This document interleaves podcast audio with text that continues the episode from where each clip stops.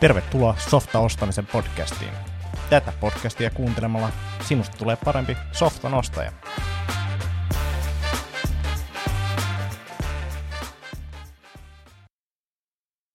Tervetuloa Softa ostamisen podcastiin. Tämä on ensimmäinen jakso ja tänään käsittelemme aihetta otsikolla Miksi ennen kuin mitä? Ja ennen kuin tämä, niin pienet esittelyt. Minun nimi on Antti Akonniemi, olen Kiskoläpsin perustaja ja osakas, on ohjelmistokehittäjä taustainen ja tehnyt myyntiä jonkin verran ja vastapuolella pöytää tänään istuu Simo Virtanen. Hei Simo. No moro. Tosiaan Kiskolla suunnittelijana ollut kuusi vuotta ja siitä kuudesta vuodesta suurimman osan tehnyt myyntiä myös ja asiakkaiden kanssa speksattu paljon, että mitä, mitä tehdään ja ollut projekteissa mukana. Ja ehkä kertauksena vielä, minkä takia lähdettiin tekemään tätä podcastia, niin me nähdään aika paljon ohjelmistohankkeita ja nähdään niihin liittyviä haasteita ja ollaan kerrytetty tässä 14 vuoden aikana, uh, joo laskin vielä 14 vuoden, 14 vuoden aikana niin aika paljon oppeja, niin halutaan niitä jakaa ja toivotaan ja uskotaan, että niistä on ihmisille apua. Ohjelmistoprojekteja tai pieleen menneitä ohjelmistoprojekteja niin paljon, niin haluttaisiin, että niitä olisi vähemmän ja nyt tota, keskitytään tähän Suomen markkinaan. Tämän päivän aihe on tosiaan miksi ennen kuin mitä, ja mä ajattelen, että tätä voisi pohjusta ehkä sellaisella tarinalla. Mm, mä oon aina puhunut, että mä oon itse insinööri, tai ajattelen kuten insinööri. Mä en ole insinööritaustainen oikeasti, mä oon opiskellut diplomi-insinööriksi kuukauden verran, enkä ikinä valmistunut, mutta tätä ajattelen maailmaa ehkä diplomi, ei, insinöörin silmin. Ja tämä tuli ulos aikaisemmin sillä, sillä tapaa, että joku kertoo jonkun ongelman tai mä näen, että tässä olisi joku ongelma, että tämä, olisi, tämä voisi toimia helpommin, niin ensimmäinen ajatus, mikä mulle tulee päähän, niin oli jonkinnäköinen ratkaisu ja oikeastaan seuraava steppi oli se, että mä aloin toteuttaa sitä ratkaisua – Eli ensimmäinen mahdollinen ratkaisu, minkä mä keksin, niin se oli minun mielestä se paras tapa toimia ja sitä lähdettiin tekemään. Ja tälle alku ura menikin, mutta sitten jossain vaiheessa mä tajusin, että eihän mä välttämättä tiedä, että mitä sen asiakkaan päässä ää, liikkuu, enkä mä välttämättä tiedä, että mitä sen mahdollisen loppukäyttäjän päässä varsinkaan liikkuu. Ja saati sitten muita näitä taustalla olevia asioita, mitkä voi vaikuttaa tähän niin kuin mahdolliseen oikeaan ratkaisuun, niin, niin, niin on sitten joutunut kelailemaan näitä juttuja enemmän ja päätynyt siihen, että aika harvoin se ensireaktio, mikä tulee mieleen, että näin tämä voisi tehdä, niin on millään tapaa niin kuin se paras vaihtoehto. Joo, se on, se on kyllä ihan totta, että kun miettii, että miten, miten meitäkin usein lähestytään, niin tullaan tosi usein se, että, että me, me haluttaisiin tämmöinen ratkaisu. Ja sitten, sitten me tehdään, ja on, on kyllä niin kuin ollut niitä projekteja, että on tehty ja sit, niin kuin sitä, mitä on pyydetty ja lopussa huomattukin, että eihän tämä oikein ratkaise mitään. Et, et, että paperilla näyttää, että on tehty ihan oikea, oikea niin kuin asia, mm. mutta se lopputulos onkin sitten, että kukaan ei halua käyttää, kukaan ei oikeastaan pyytänyt tätä – muu kuin, muu, muu kuin se, joka sen ostamisen, niin kuin ostopäätöksen on tehnyt ja tullut meitä, meitä kysymään apua. Ja ehkä tässä on niin kuin myös se, että ää, ohjelmistojen tekemisestä on tullut semmoista, että, että, tai sitä tehdään enemmän ja ihmisillä on ideoita ja ne näkee, kun naapurin, ää, naapuri tekee jonkun iOS-appin ja tekee sillä mm-hmm. rahaa vaikka, niin se saattaa – näyttää aika yksinkertaiselta ulospäin ja sellaiset, että kunhan vaan nyt jotain tehdään, niin sillä se saadaan. Mutta usein näissä on, on, on niin kuin lähde, pitäisi lähteä niin kuin liikkeelle jo siitä, että mikä se, niin kuin, mikä se niin kuin business on, mitä tässä yritetään tehdä, jutella niille mahdollisille asiakkaille, mahdollisille kumppaneille, mitkä siihen bisnekseen jollain tapaa liittyy, testailla asioita mahdollisimman manuaalisesti ilman välttämättä ihan hirveästi koodin kirjoittamista. Että, että sen mä sanoisin, että se koodin kirjoittaminen ei ole niin se hankala juttu, vaan se, että, että, että, että millainen bisnes tästä muotoillaan, jos kyse on niin kuin liiketoiminnasta ja, ja, ja sitten se, että millainen ratkaisu sitä liiketoimintaa tukemaan rat, niin kuin rakennetaan. Niin jotenkin tällaisia palasia mä siinä näen. Kyllä. ja no mä oon, mä oon alkanut projekteissa tai käyttänyt projekteissa semmoista mallia, että lähdetään hyvin pitkälti siinä, että kenen ongelmaa ollaan ratkaisemassa. Ja useinhan se voi olla, että siinä nyt on useampia muitakin ah, niin tota, tämmöisiä rooleja kuin pelkästään se loppukäyttäjä, jota siellä palvellaan. Että, että jos me ajatellaan vaikka monia meidänkin asiakkaita, kun tehdään, tehdään oikeastaan yritysten sisäisen käyttöön työkaluja, niin, niin siinä toisaalta palvellaan niitä yrityksen työntekijöitä ja sitten välillisesti saatetaan palvella asiakkaita, saatetaan palvella jotain niin kuin kumppaniyrityksiä sun muita. Ja, ja sitten, että mikä se on se arvolupaus, mitä tällä yritetään oikeasti saada aikaan, että meilläkin, että jos me ei ymmärretä sitä, mitä, mitä me halutaan loppuviimeksi saada aikaan sillä ratkaisulla, mikä sitten lopulta syntyy ja mitä asiakkaat voi käyttää, niin, niin se, että minkälaisia valintoja me tehdään sen koko ohjelmistoprojektin aikana, niin me, tai että me ei pystytä silloin ohjaamaan niitä valintoja oikeaan suuntaan, me ei pystytä tekemään priorisointia oikein, jos ei me tiedetä, mitä kohti me ollaan menossa, että mitä tällä täytyy sitten niin kuin pidemmän päälle pystyä saamaan aikaan. Että et se toiminnallisuudethan on oikeastaan se sivuseikka. Mm.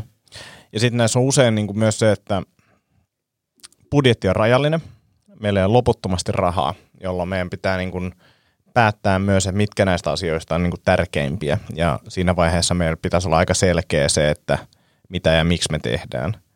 Ja välillä nämä tuntuu niin kuin aluksi, kun kuulee vaikka jonkun idea, että se on tosi yksinkertaista. Mm. Mutta mä annan esimerkin siitä, että jos meillä on jonkin sortin asiakaspalvelu, joka äh, hoitaa asiakkaita, eli meillä on asiakaspalvelijat ja asiakkaat. Lähtökohtaisesti voisi aina ajatella, että, että, että niin kuin sen asiakkaan käyttökokemus, senhän pitäisi olla tosi sujuva ja niin kuin ihana ja nopea. Tällähän me voitaisiin ajatella ja mä itse ainakin tykkään siitä, että jos mä tilaan vaikka Voltilla ruokaa, niin se minun kokemus on tosi helppo ja kiva.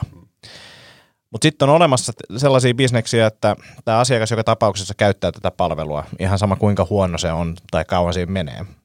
Ja saattaa olla, että meillä ei ole resursseja esimerkiksi palkata tarpeeksi asiakaspalvelijoita, jolloin meidän pitää mahdollisesti softalla voitaisiin tukea sitä, että me työnnetään osa siitä – asiakaspalvelijoiden tekemästä duunista sen asiakkaan niin kuin tehtäväksi, koska silloin motivaatio kunnossa, se on tämän yrityksen kannalta niin kuin ilmasta työvoimaa tietyllä tapaa, että ei tarvitse maksaa siitä ja saadaan niin kuin helpotettua sitä asiakaspalvelijan duunia ja saadaan vaikka niitä kuluja alaspäin tai jotain. Että se saattaa olla, että se tavoite on ollut vaikka tämmöinen, jolloin silloin taas, niin kuin, vaikka sen nurinkuriselta kuulostaa, niin, niin, niin asiakas joutuu tekemään ylimääräistä työtä ja se on hyvä tässä kyseisessä Joo, tapauksessa. Siis puhutaan toleranssista, että kuinka korkea oikeasti toleranssi on etenkin niille ensimmäisille käyttäjille, joiden ongelmaa ollaan oikeasti ratkaisemassa. Ja, ja tästähän niin kuin itse asiassa Lean Startupikin puhuu, että oikeasti voidaan vetää sieltä, että validoidaan ne opit, että, ei, että keskitytään ratkaiseen se pääasiallinen ongelma ennen kuin aletaan muun muassa sitä suunnittelua tai tämmöistä niin käyttäjäkokemusta suunnittelee ihan liian syvälle, että on niin kuin riittävästi suunnittelua. Että se ei tarkoita sitä, että jätetään suunnittelu pois, mutta tehdään riittävästi suunnittelua, että voidaan oppia siitä, miten nämä loppukäyttäjät käyttää, miten he ö, ylipäätään ratkaiseeko tämä heidän ongelmaansa. Ja, ja saadaan sitä kautta sitten, no saadaan motivaatiota myös itse kehittää eteenpäin sitä, sitä palvelua – kun huomata, että tämä toimii. Kyllä. Mitäs sä näet sitten tavallaan tällaisen projektin tavoitteet? Mitkä on niin kuin hyviä tavoitteita? No se, se, sehän aina riippuu niin vahvasti siitä projektista ja, ja siitä niin asiakkuudesta. Jollain ää, tämmöisellä yleishyödyllisellä yhdistyksellä on hyvin erilaisia tavoitteita projektilleen kuin hyvin liiketoimintakeskeisillä yrityksillä – ja, ja sitten toisaalta jo toisinaan se, mitä, mitä halutaan saavuttaa, niin voi olla vaikka vaan, että henkilöstötyytyväisyyttä paremmaksi, kun on paremmat työkalut tyyppisesti. Mm. Ja sehän ei ole välttämättä se mittari ei ole silloin näy, suoraan näy liikevaihdossa. Totta kai se vähentää rekrytointitarvetta ja siellä näkyvää budjetointia. Ää, mut, mutta sehän on kyllä totta, että mittarointia pitäisi har- harjoittaa ja pitäisi asettaa ne tavoitteet, koska ne asettaa niitä kiintopisteitä sille tekemiselle ja sille priorisoinnille siinä projektin aikana.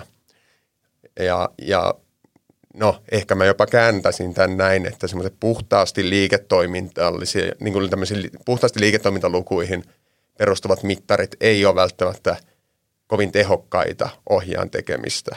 Ei myöskään käyttäjämäärät. Sä pystyt hankkimaan käyttäjiä pelkällä markkinoinnilla ja se ei kerro yhtään mitään siitä sun, sun idean toimivuudesta.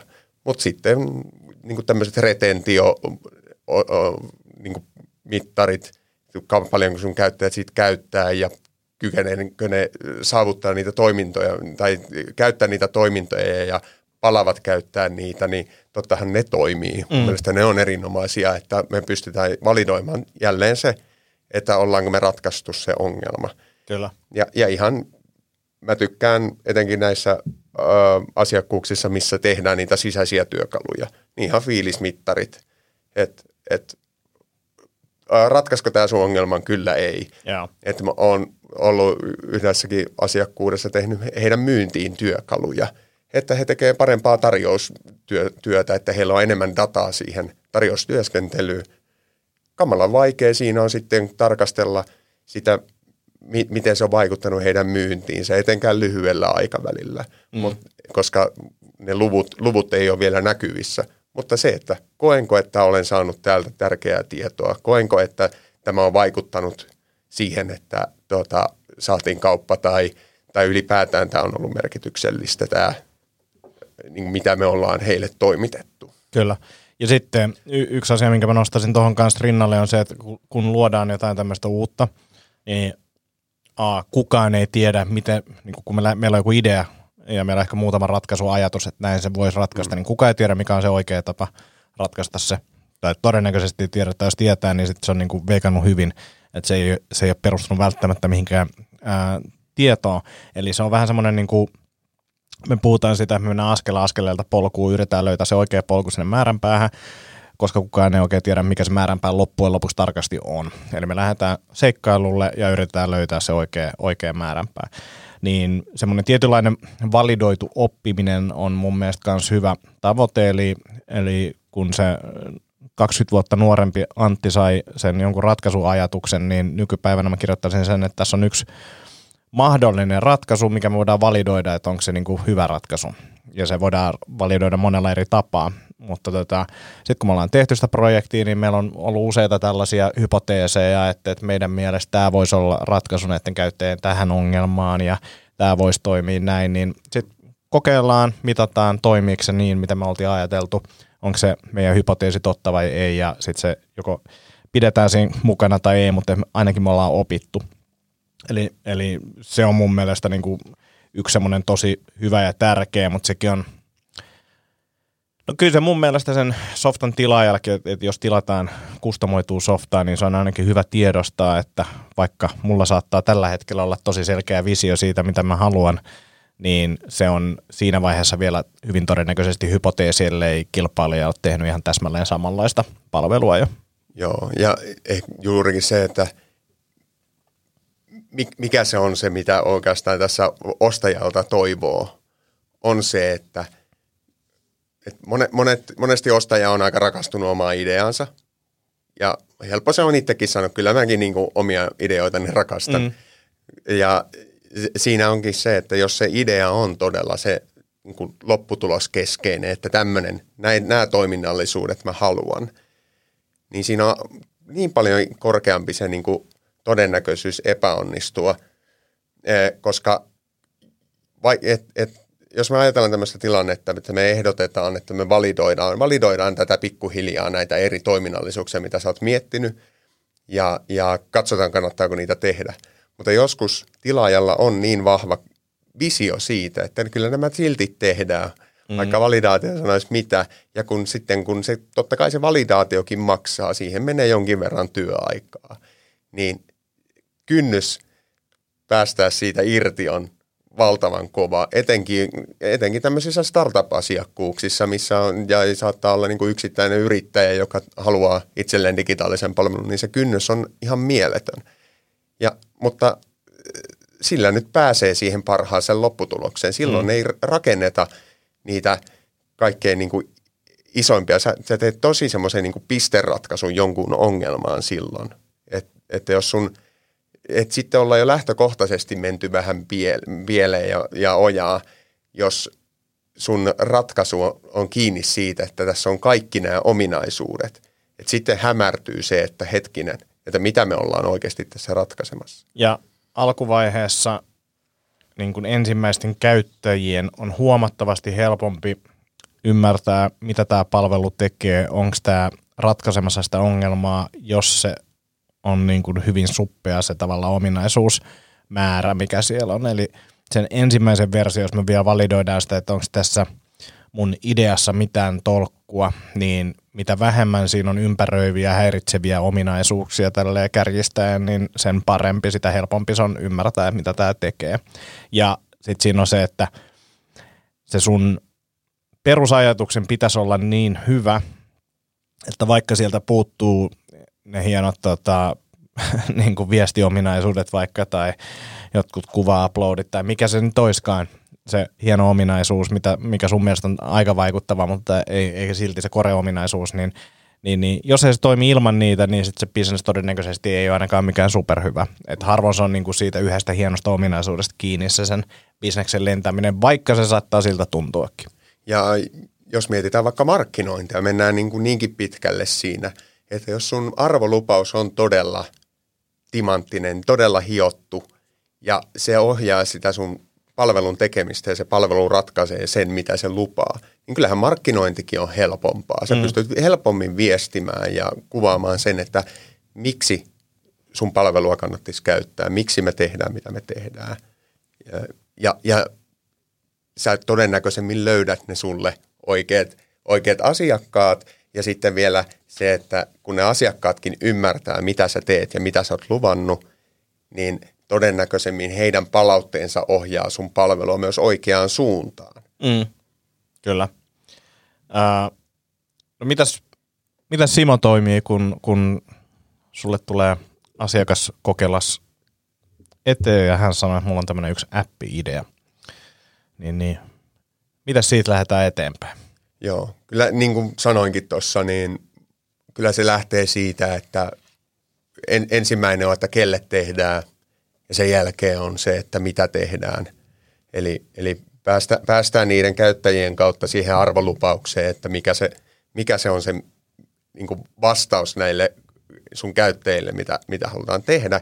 Ja, ja sitten sen jälkeen vähän kaivella, että no mitä halutaan, miten tämä, mitä tämä on niin kuin konseptuaalisesti, eli mit, lähdetään yhdessä hahmotteleen sitä. Et, et suoraan en siihen appiin ideaan lähde, vaan kyllä siellä pitää sitä riskiä ja tämmöistä pilkkoa, jos se esimerkiksi edellyttää jonkinlaisia kumppanuuksien muodostamista sun muuta ja, ja tarkastella sitä, että missä muotoa esim. tämmöisten kumppanuuksien rakentaminen on mahdollista. Mm. Ja, ja niin toi validoitu oppiminenhan siinä on myös se, että mitkä on ne – ne hypoteesit, mitkä, mitkä asiakas esittää tässä, että pilkkoa se appi ja tämmöiseksi nimenomaan kysymyksiksi, että, toimi, että minkälaiset asiat tässä toimii, minkälaiset asiat on meille täysin epävarmoja, minkälaiset asiat on se, semmoisia, että joku muu, niin joku muu jo esimerkiksi tekee nämä, miten me tehdään tämä paremmin tai miksi me tehtäisiin tämä, tai kun jotain ei ole vielä tehty, niin silloinkin voidaan kysyä, miksi kukaan muu ei ole tätä tehnyt.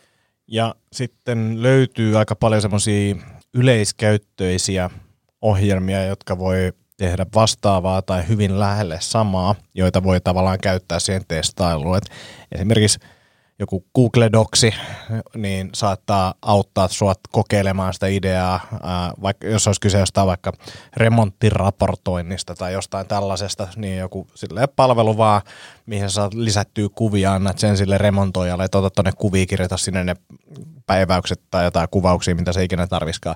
Jos ei se koe siitä sitä hyötyä, mitä se niin saisi siitä loppuäpistä, niin se ei ole tavallaan siitä käyttöliittymästä välttämättä ihan hirveästi kiinni. Toki se helpottuu ja näin poispäin, mutta et, et, tuolta löytyy niin paljon kaikkea valmista softaa, millä voi lähteä vähän niin kuin koestamaan, tai vaikka ei koestaisi niin kuin, niin kuin loppukäyttäjän kanssa niin itse lähtee vähän koestaa, että miltä tämä tuntuu, kun mä lisäilen tänne tällaisia, puuttuu sitä jotain ja niin kuin, sitä kautta lähtee sitä vähän haarukoimaan. Joo, mulle tulee mun semmoinen vakioesimerkki on vähän tämä, että sanotaan, että meidän kilpailuvaltti on mielenkiintoiset sisällöt, mm. jolloin mun ensimmäinen kysymys olisi, että no okei, että missä ne t- tätä sisältöä voi katsoa että, tai lukea tai kuunnella. Et jos sä et ole validoinut sitä, että kiinnostaako ne sun sisällöt ketään, niin silloinhan ei, ei se, silloin ne sisällöt ei tule vetämään ketään. Et, et on muitakin kanavia testata kuin se sun oma alusta – Kyllä. Ja sisältö nyt on niin kuin sillä helppo esimerkki. Meillä on niin paljon eri sisältökanavia, mutta toi sun antama esimerkki siitä, että sulla on Google-formi ja sä täytät sinne ja sitten sulle muodostuu Exceli niistä tiedoista. Niin aivan yhtä validi. Mm. Mä luulen, että tämä alkaisi olemaan aika tiivis paketti ensimmäiseen jaksoon. Ää, laittakaa tulee palautetta, kysymyksiä.